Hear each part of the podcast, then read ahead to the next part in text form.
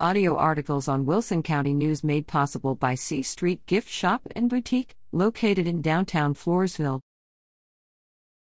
Meeting Watch.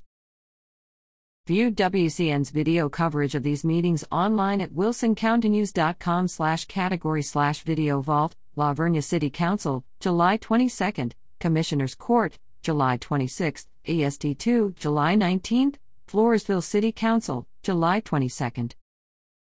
Wilson County Emergency Services District 2. North Central Wilson County. Meeting regular meeting July 19th 6 colon 3710 p.m. Actions. Approved June attorney's fee of $6,777. Approved to appoint Wilson County Tax Assessor Collector Don Polasek Barnett as the designated officer to calculate the district's no new revenue tax rate and voter approval tax rate for the 2021 tax year. In attendance, Vice President Paul Vitek, Secretary Rudy Cantu, Treasurer Kelly Hawkins, Fire Slash EMS Chief Adam Marconi, and Attorney Lou Rosenberg. District 2 Emergency Services. North Central Wilson County. Meeting regular meeting July 19th, 7:12 to 7:32 p.m. Executive session 7:13 to 7:31. Actions held an executive session to discuss personnel matters with attorney Lou Rosenberg but took no action upon reconvening into open session. Discussed no action. Heard that District 2 emergency services responded to 31 fire calls and 25 EMS calls in June. Heard work is nearing completion on a truck from the Texas Forestry Service that will serve as a new heavy brush truck. In attendance, Vice President Paul Vitek, Secretary Rudy Cantu, Treasurer Kelly Hawkins, Fire slash EMS Chief Adam Marconi, and Attorney Lou Rosenberg. Wilson County Commissioners. Meeting regular meeting, July 26, 9 to 9:53 a.m. Actions.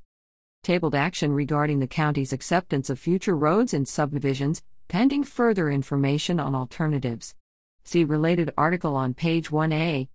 Approved obtaining plans and cost estimates for building a new emergency management facility, renovating the county jail, and improving communications systems, as recommended by the Wilson County American Rescue Plan Committee. Authorized the county auditor to issue a purchase order for a third truck for Precinct 2 through a Texas Volkswagen Environmental Mitigation Program grant. Approved the county's 2021 investment policy. Approved actions to place no through truck traffic signs on sections of CR 103, CR 107, CR 108, and CR 112 between SH 97 and FM 2579 to prevent heavy trucks from speeding through the area. Approved naming private lanes, including Seal Lane, off CR 105, and Antonio Lane, off US 181 North, both in northwest Wilson County, and Sekula Lane, off CR 228, in South Wilson County. Approved monthly financial reports dated December 31, 2020, and January 31, 2021. Approved paying bills charged to the county totaling $152,331. Tabled action on updating the Texas Department of Motor Vehicles annual county fee schedule. In attendance, County Judge Richard L. Dickey Jackson and Commissioners Gary Martin, Paul Pfeil, and Jeffrey Pierdala, County Sheriff Jim Stewart, County Clerk Eva Martinez, County Auditor Brenda Trevino, Interim County Treasurer Christina Mutz, Assistant County Attorney Catherine Chapman, Emergency Management Coordinator Leanne Hosek, Human Resource Specialist Jalen Bodiford, and Grants Manager Michelle Mora. La Vernia City Council. Meeting, special meeting, July 22nd, 5 15 5:33 p.m. Actions. Approved to appoint Chris Jacobs and Jennifer Hennett to the La Vernia Planning and Zoning Committee, filling two vacancies. Approved to appoint Councilman Martin Poor to the La Vernia Municipal Development District Board. Approved to appoint Wilson County Tax Assessor Collector Don Polasek Barnett as the designated officer to calculate the city's no new revenue tax rate and the voter approval tax rate for the 2021 tax year. Discussed no action discuss plans to review a city ordinance pertaining to how school districts use portable and temporary buildings. Discuss plans to meet with the Planning and Zoning Committee to discuss city drainage. In attendance, Mayor Robert Gregory, Mayor Pro Tem Martin Poor, and Council members Gary Gilbert, Justin Oates, Dianelle Recker, and Amanda Hutchinson, City Secretary Brittany Porter, and City Administrator Yvonne Griffin. La Vernia City Council and Municipal Development District. Meeting Joint Budget Workshop, July 22, 6 39:30 p.m. Discussed no action. Discussed the proposed $372,000 La Vernia Municipal Development District MDD budget for fiscal year 2022, expenditures are expected to be $226,000, leaving the MDD with a surplus of $146,000. Discuss the proposed $2 million La Vernia City budget for fiscal year 2022, with no debt service.